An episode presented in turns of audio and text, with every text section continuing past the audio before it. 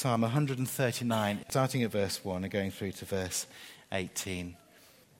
You have searched me, Lord, and you know me.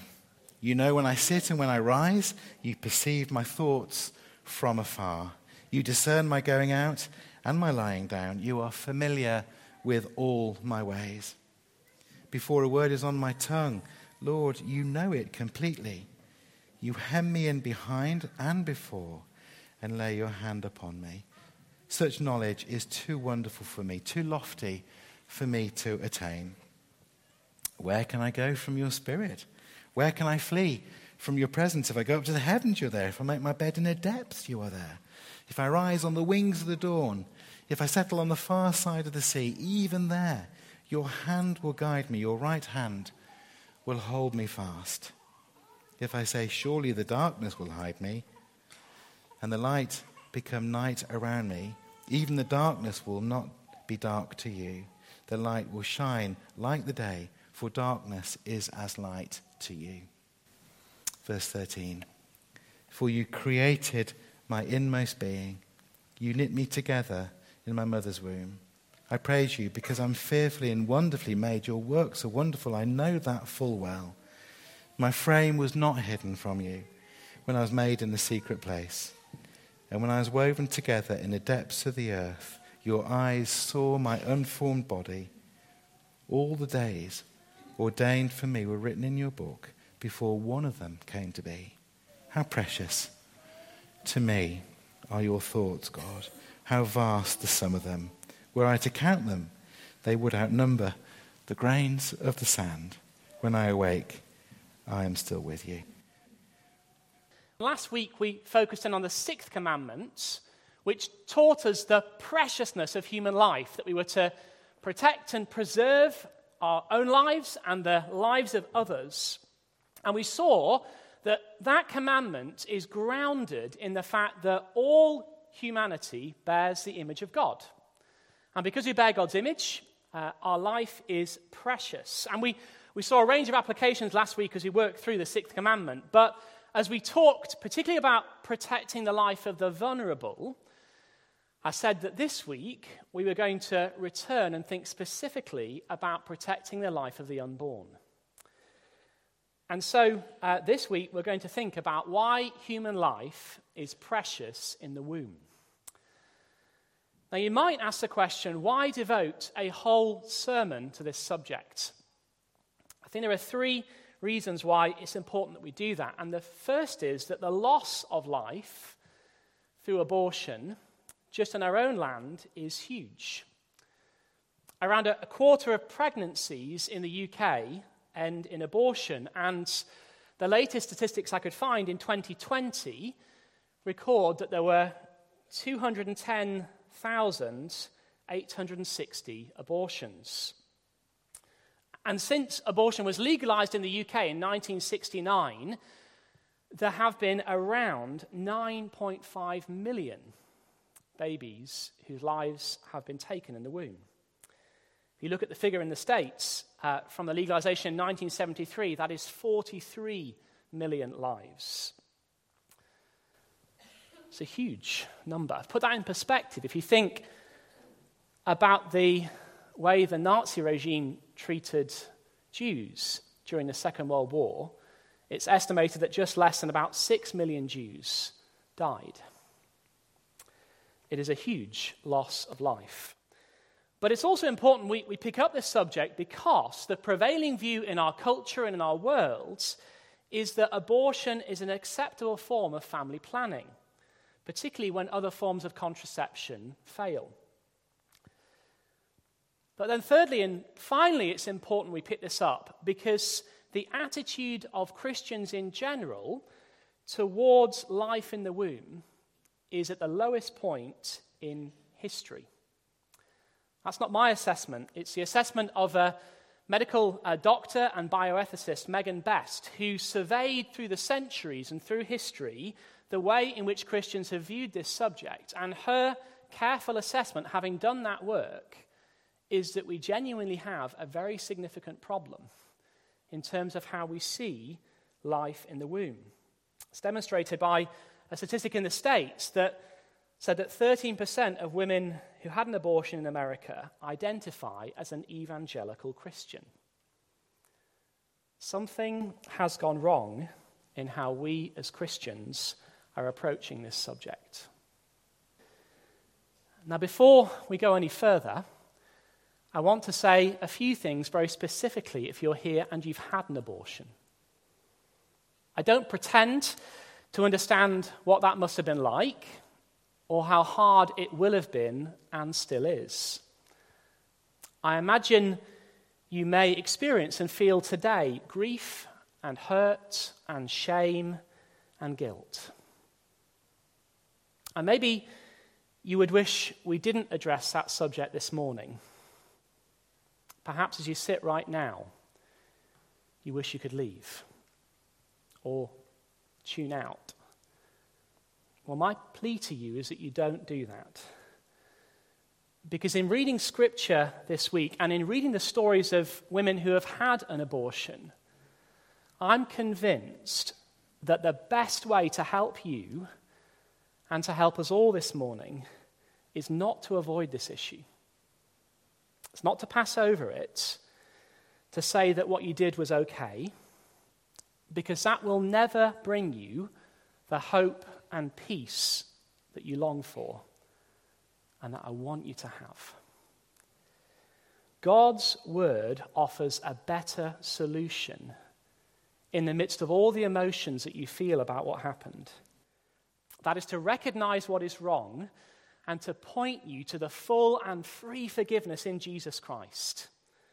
In the Lord Jesus, all our sin, whatever it may be, can be taken away and the promise of the Word of God is this that in Jesus Christ there is freedom from all guilt because there is forgiveness from sin if we will turn to Him.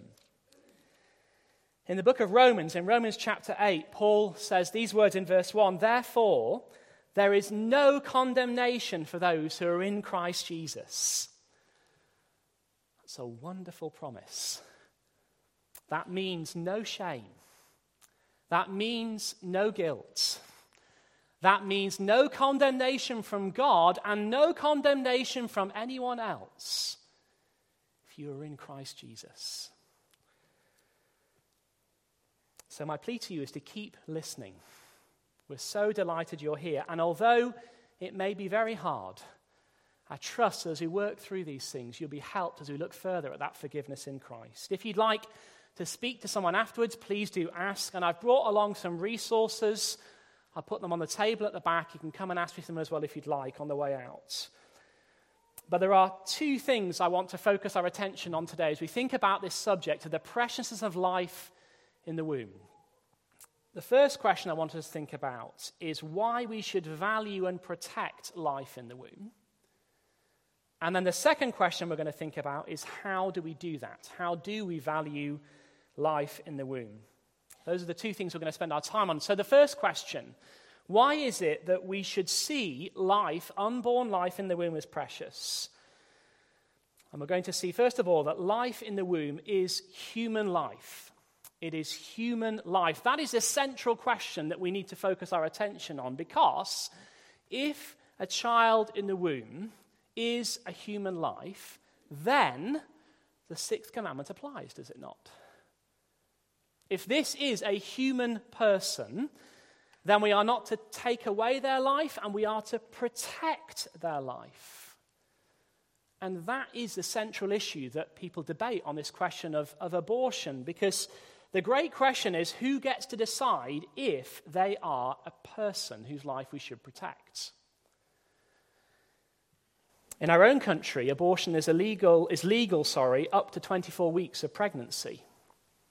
And that's because, as our lawmakers have thought about it, they say that's the age at which a child could survive if born early, and therefore our law is that life cannot be taken after that point. Although, if there may be an abnormality in the life of the child, it could be taken right up to birth. It's a judgment that we've come to, um, our lawmakers have come to. And if, and if you read through what people say about this question, people start to argue about definitions of personhood and whether a life should be protected and at what stage it should be protected. And there's all kinds of debate out there, but what I want to say this morning is we need to come to the God who made life. We need to come to the God who made all of humanity in his image and ask the question what does God say about this? That's where we must begin we need to turn to the scriptures and say, what does God say about human life in the womb? And we're going to look at four passages that show us that life in the womb is human life. The first is the one that Oliver read to us. And if you have a Bible, please turn with me. I'm not going to ask you to turn to lots of passages, but I do want you to see this in the text. So please turn to Psalm 139 as we see that a baby in the womb is a person. A baby in the womb is a person. This is a, a wonderful psalm, Psalm 139, about God's knowledge of David. And as David goes through the psalm, David's knowledge of God. And where does that personal knowledge of God, of, David by God, begin? Well, it begins, David says, as he was knitted together in his mother's womb. David describes this masterpiece, this amazing work of God's creation in the womb.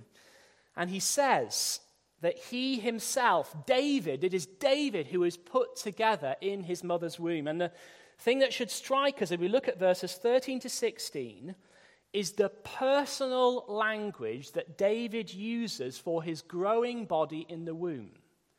He is, from the very earliest stage, a human person. Look what he says, verse 13. Who is God knitting together in the womb? You knit me together. A personal word there, personal pronoun. Verse 15, who was being woven together? David said, It was I who was being woven together.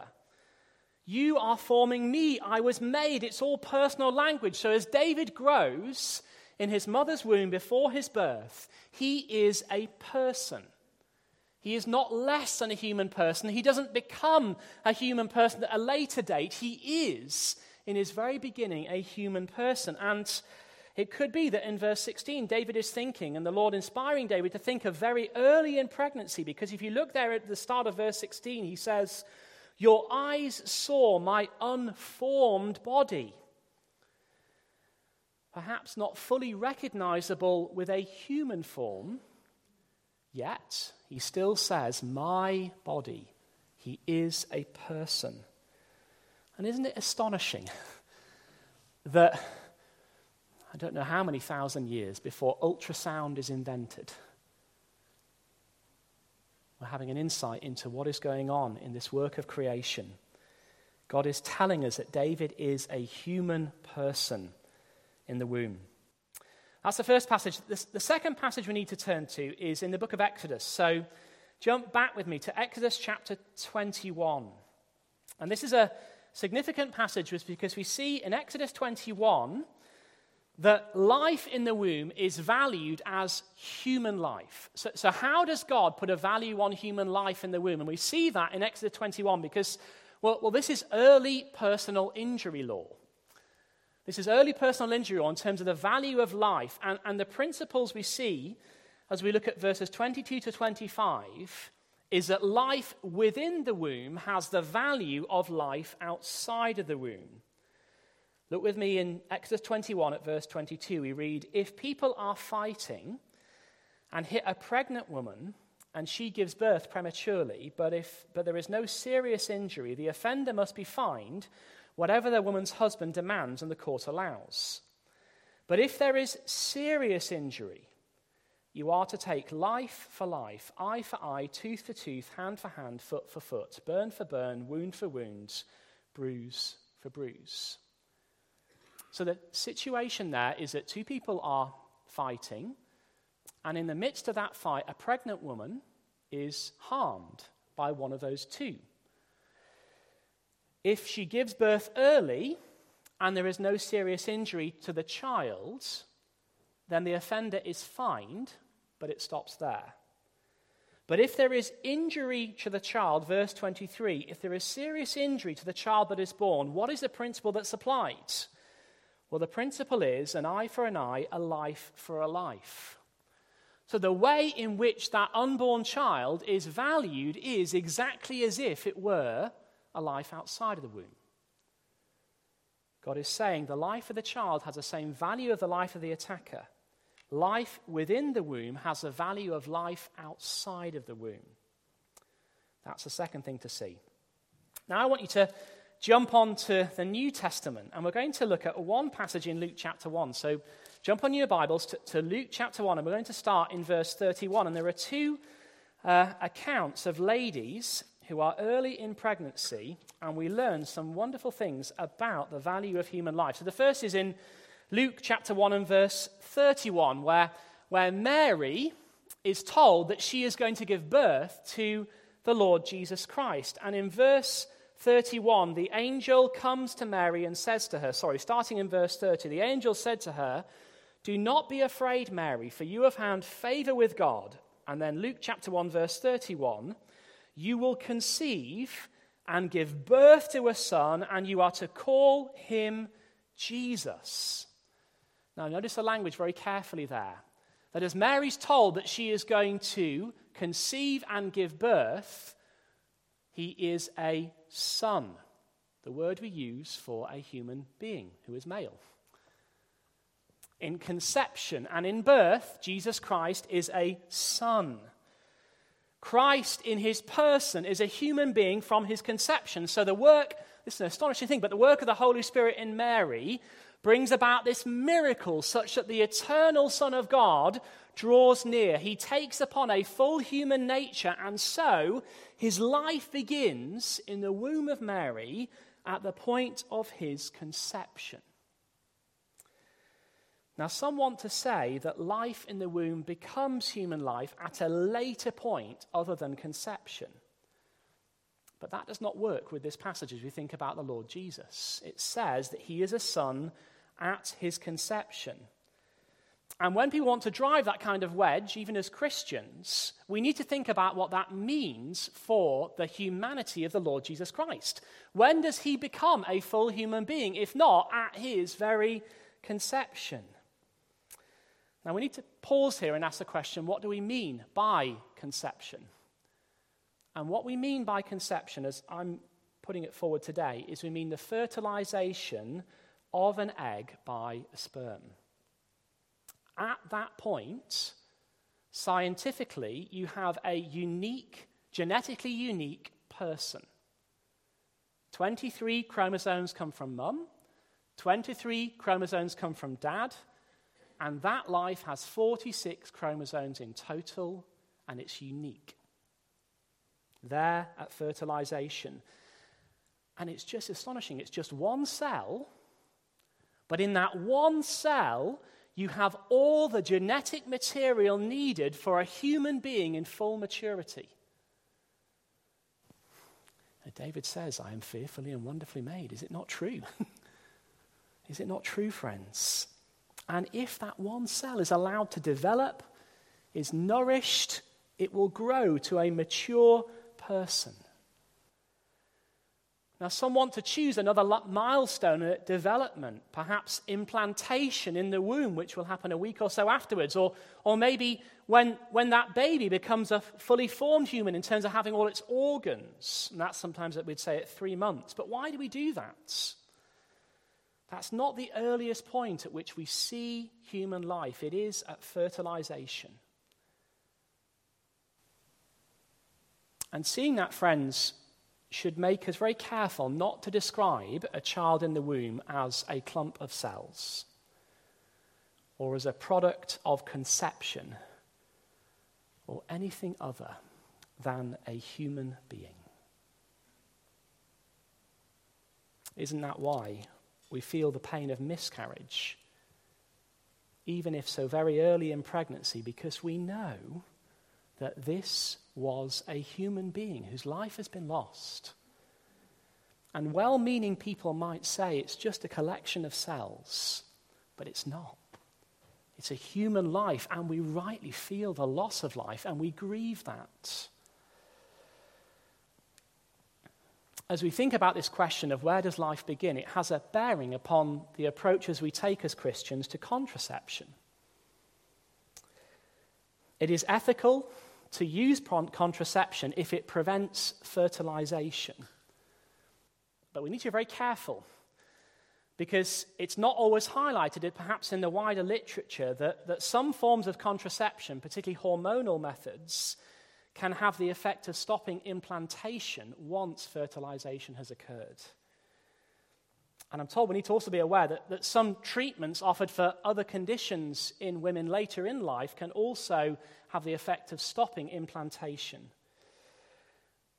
When we go through a couple and help them in marriage preparation, before the wedding, one of the resources we, we give to them is a resource in thinking about different approaches biblically to contraception. If you'd like to have access to that, please speak to me or James, and we'd be happy to give that resource to you. Jesus is fully human at his conception, at fertilization.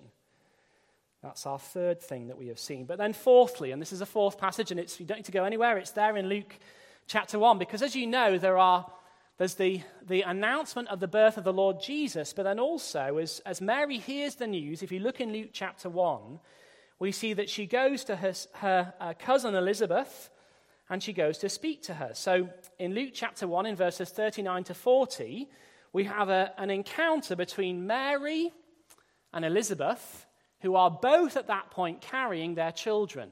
Mary, the Lord Jesus Christ, Elizabeth, John the Baptist. And let's look here at verses 39 to 44 of Luke chapter 1 because we read, At that time Mary got ready, she's heard the news, and she hurries to the town in the hill country of Judea, where she entered Zechariah's home and greeted Elizabeth. When Elizabeth heard Mary's greeting, the baby leapt in her womb. That's John the Baptist. And Elizabeth was filled with the Holy Spirit. In a loud voice, she exclaimed, Blessed are you among women, and blessed is the child you will bear. But why am I so favored that the mother of my Lord should come to me? As soon as the sound of your greeting reached my ears, the baby in my womb leapt for joy. So it's an amazing passage here because you have four lives meeting, don't you? In these two ladies and their pregnancies. And when hearing the greeting from Mary to Elizabeth, John leaps in the womb that's a description of what a person does. He leaps in the womb, but he's there in, in Elizabeth's tummy in that sense. But he responds to the arrival of the Lord Jesus Christ. Isn't it lovely to think? You know, John the Baptist, what does he do? He points to Christ right through his life, doesn't he? He says, Behold the Lamb of God. And what is he doing here? Before he's born, what is he doing? He's saying, Behold, the Lord Jesus Christ as he leaps at his arrival in that sense. And it's very significant to notice that in the Greek, where we have the word um, if you look at verse 41, when Elizabeth heard Mary's greeting, the baby leapt in her womb. The word used for the baby there, John, is brephos, which is exactly the same word that is used for Jesus when he has been born and is a young child. So, God, in the language he is using, is saying, This is a child, this is a human being. Even more striking is there in verse, uh, end of verse 43 as we see Elizabeth refers to Mary now as the mother of my Lord. Now, think about the timelines here. Mary is very early in her pregnancy, perhaps just a week or so. But for Elizabeth, Mary is the mother to the Lord Jesus Christ at this very moment. She is carrying the Lord in her body because he is, at that point, and indeed, in his fertilization in, in Mary's womb, he has become a human being. So, all of those four passages are showing to us that life in the womb is a human life. It is protected by the sixth commandment. But because some want to permit abortion, people adopt other definitions of what it means to be a human life. Some want to speak about the ability to support life independently. That's perhaps the basis of the law in our country for 24 weeks. But that doesn't work because if you think about it, what are we saying, therefore, about those who need artificial intervention to sustain their lives? Someone needs dialysis regularly. Are they a human being if they need help to live in that sense? Someone to say that we should use the, the criteria of size to see whether a life is worthy of protection. But then we rightly support the life of tiny premature babies and yet take the lives of those in the womb who are larger. Others might speak of the ability to reason, but there is no distinction on that basis between before and after birth. Friends, deep down, we know that a baby is a person, right from fertilization. I was, I was struck this week uh, by a video uh, that was put out of interviews with people asking for their response to the sentencing of Lucy Letby. And between June 2015 and June 2016, Lucy Letby killed seven babies and harmed at least 11 more. Now, those babies whose life she took were small, they didn't have the ability to reason, and they couldn't support their own lives. That was why they were in hospital. And everyone who was interviewed said it was wrong to take those babies' lives. And we'd agree, wouldn't we, friends? But then they were asked, apply that same logic to the question of abortion. In even the same hospital. Some said, yeah, that's not right. Some said, no, that's okay. The question we have to ask is what's the difference? The difference is how their parents and society see those young lives. Because the sad reality, and this is striking as we think of it, friends, the sad reality is that life, the value of the life of the unborn in the womb, is taken away on the basis of whether those babies are wanted or not. Because the attitude of the mother to the child changes the legal status of the life of the child changes. And once that happens, our law would say they are no longer human. Friends, we're not valuing human life equally and fairly. If we did that with people of different ethnicities, it is racism and partiality. If we did that with people of different sexes, it is prejudice. And it's wrong. But when we do that with the lives of children, it's legal. It's a serious thing as you think, see it that way. Really grasp me this week to see that this is what we're doing. We're, we're taking the place of God, we're defining life. And this is not for us to do. Now, there are hard cases when a mother and a baby would die in pregnancy if it were to continue, such as an ectopic pregnancy. And in those situations, doctors act to save the life of one, the mother, because if they do nothing, then both will die. But that's different, friends. In the UK, 98.5% of abortions happen with a healthy mother and a healthy baby. Life is precious, and we should value and protect the life of the unborn because God says that life in the womb is human life. Now, having worked through that, I want to turn to four applications of how we should respond to this as God's people. And we're going to need to move quickly through these. And the first application I want us to see is that we cannot be silent about this reality. So in the book of Ephesians, in Ephesians chapter 5, and in verse 11, Paul says these words Have nothing to do with the fruitless deeds of darkness, but rather expose them. Have nothing to do means avoid those deeds of darkness, and expose them means bring them to light, the light of God's word, so that we might see them rightly. Now, this is challenging, friends, because on abortion, I think we have to say that some Christians have not been as clear as they should have been. When the Abortion Act was introduced in 1969, some church leaders were silent. And there is a danger as we think about this subject that we would adopt what John Piper calls a passive avoidance ethic, which means that we avoid it because we know it isn't right, but we don't say anything about it. And, friends, as we have opportunity, we must speak. God's word calls us to stand and protect and preserve the life of the vulnerable.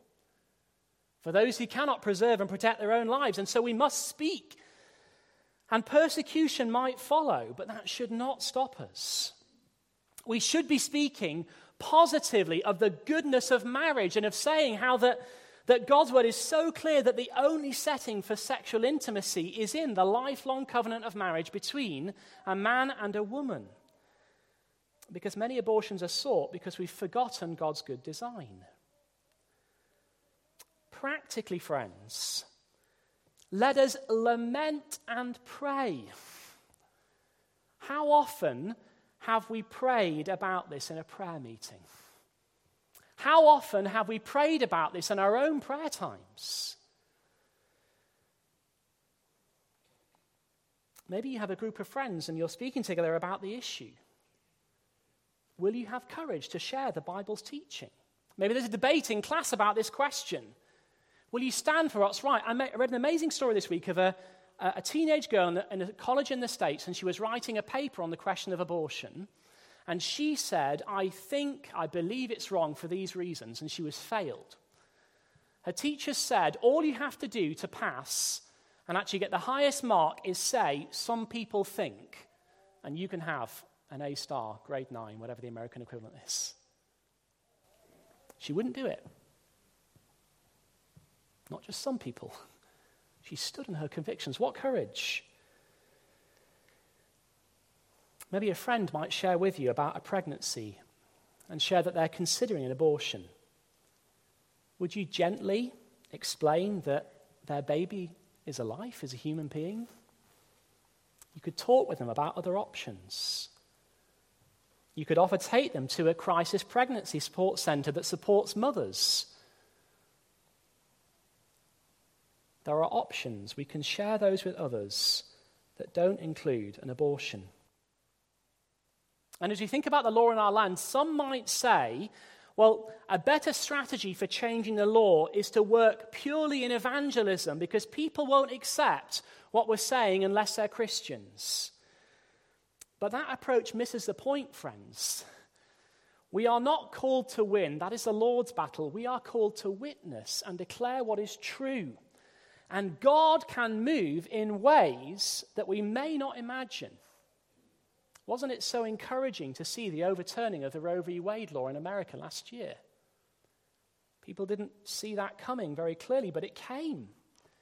God can move in ways that we may not imagine. So pray, have courage to speak, and draw along with loving, gentle clarity to speak with friends when they're going through these kinds of situations. So let us not be silent. But then, secondly, let us speak highly of parenting and being a parent. Psalm 127 verses uh, 3 to 5, reminds us that children are a blessing from the Lord. We read, Children are a heritage from the Lord, offspring a reward from him, like arrows in the hand of a warrior are a children born in one's youth. Blessed is a man whose quiver is full of them.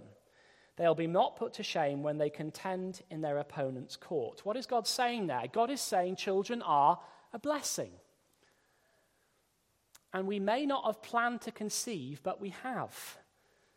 And as we think of that, we must remember it is a privilege to be a parent, not an inconvenience. It, it, brings new responsibilities both for mother and father, but we should encourage one another to embrace those. And fathers in particular need to be challenged to step up to those responsibilities they now have. However, this life may have been conceived, this baby has value and humanity that is not affected by the circumstances of their conception. And if we think of the responsibilities of parenting, if we're not able to accept them, there are other options. Adoption is a possibility. We have families in our church who have shown amazing love and sacrifice in adopting and providing loving and caring homes for children. Let us speak highly of parenting. But then, thirdly, let us commend and support right choices. Thinking further about this question of parenting, the way our culture treats children is as if they're consumer items, that, that we are to have them on demand and as required. And that is a very selfish view of what it means to be a parent. And the sad thing is, that means that when we have an unexpected pregnancy, some might tell us that becoming a parent will ruin your life. That's a language that's sometimes used. Now, there are costs to being a parent. Parenting will interfere and change your plans. It might affect what would happen in the future with education, and it will bring differences and changes in the future that you cannot imagine. And for every parent, there will be pain and hardship that comes with the responsibilities of parenting. But that is not a reason to have an abortion and to end a life. In fact, we need to remember that doing what is right before God will never ruin your life in terms of what matters ultimately. That's a lie, isn't it, friends? And we need to see it as such. God is glorified as we do what is right, even when doing what is right can be very hard. Parenting is a joy, but it will also come with some suffering for every parent. And we must remember that God can overrule even in the midst of that suffering. Genesis 50, verse 20, reminds us in that story as Joseph looks over all that he goes through and the hardship in his life, what does he say? You intended it to harm me, but God intended it for good. What's the principle? God can take what is hard and horrible and difficult and use it for great good. And we must believe and practice, friends, that among God's people, there should be no shame, there should be no condemnation for those who have repented and returned to the Lord after conceiving a child outside of the marriage covenant. We must declare that. But we must go a step further. And practically, we need to help those who want to make right choices, to seek to minimize the hardship they may face. So if they're in need, could we help them in a way that might cost us? Could we offer financial support to someone who is pregnant in that unexpected way and will have financial need? There are stories of families in churches who will open their home to an expectant mother and give her somewhere to live in all the uncertainty that's there. Could we do that within our own church family if that were needed? We should be drawing near to support through hard times that may come. And friends, as we look at those who have made good and right choices, their example is a big challenge to us in every area of life because that principle that to do the right thing, even when it's hard, applies in all of life, doesn't it? Because remember, whatever our situation may be, we must never believe that making the right choice will ruin our lives. We must do what is right and trust God, seek to glorify God, trusting Him in faith and committing our future to His care. So, their example, their example challenges us, doesn't it? because they have taken that courageous step to do what is right. Let us follow that example in every area of life. But then, fourthly and finally, we've seen that we need to speak. We cannot be silent. We've seen that we need to speak highly of parenting. We've seen we need to commend and support those who make right choices. And then, fourthly and finally, we need to be all about the gospel. We are Christian people. This is a Christian church, and we rejoice in the gospel of Jesus Christ. And the gospel of Jesus Christ, the hope of God's salvation in Christ, is the only thing that can give strength to those who are seeking to save life and support those, and give hope to those who have taken it. For those who are trying to save life by supporting those in need, that the ability to love and support and to care for those who we seek to help can only come as we see Christ's love to us in the gospel. If you try and find the strength in anything else, our own sources of strength will dry out. However big our hearts, however strong our love, it has a limit. And helping others in need might push us beyond that limit.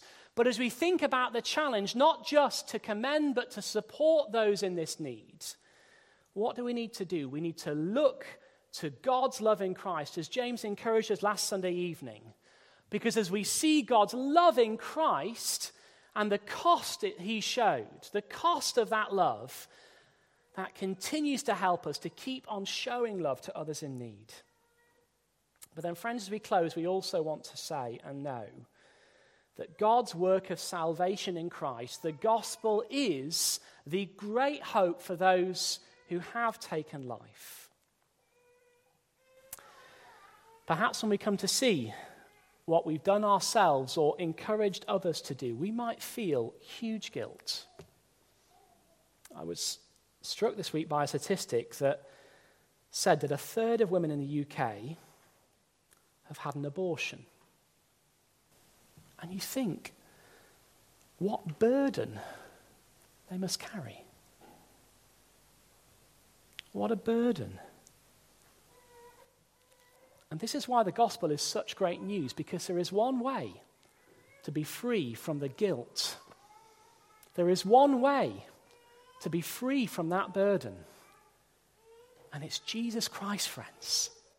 It's Jesus Christ in the gospel.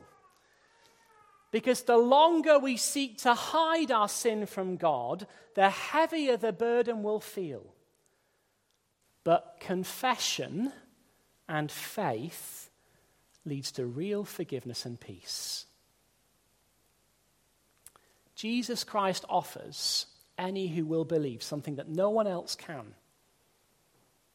He doesn't just offer to excuse our sin. Once confessed, he offers to exchange it. Because for those who believe, what does he do? He bears their sin on the cross. That's the first part of the great exchange. And then by faith, he gives to them his perfect life that makes us whiter than snow. And that means there is no guilt in life. That means there is no fear in death. That means, Romans 8, verse 1, there is now and for all eternity no condemnation for those who are in Christ Jesus. Friends, every one of us here this morning, that's our greatest need. And to any who will look to Christ by faith, that's the greatest offer in all the world. So, will you come to Him? Will you know that no condemnation, no guilt in life, no fear in death? This is the power of Christ in me.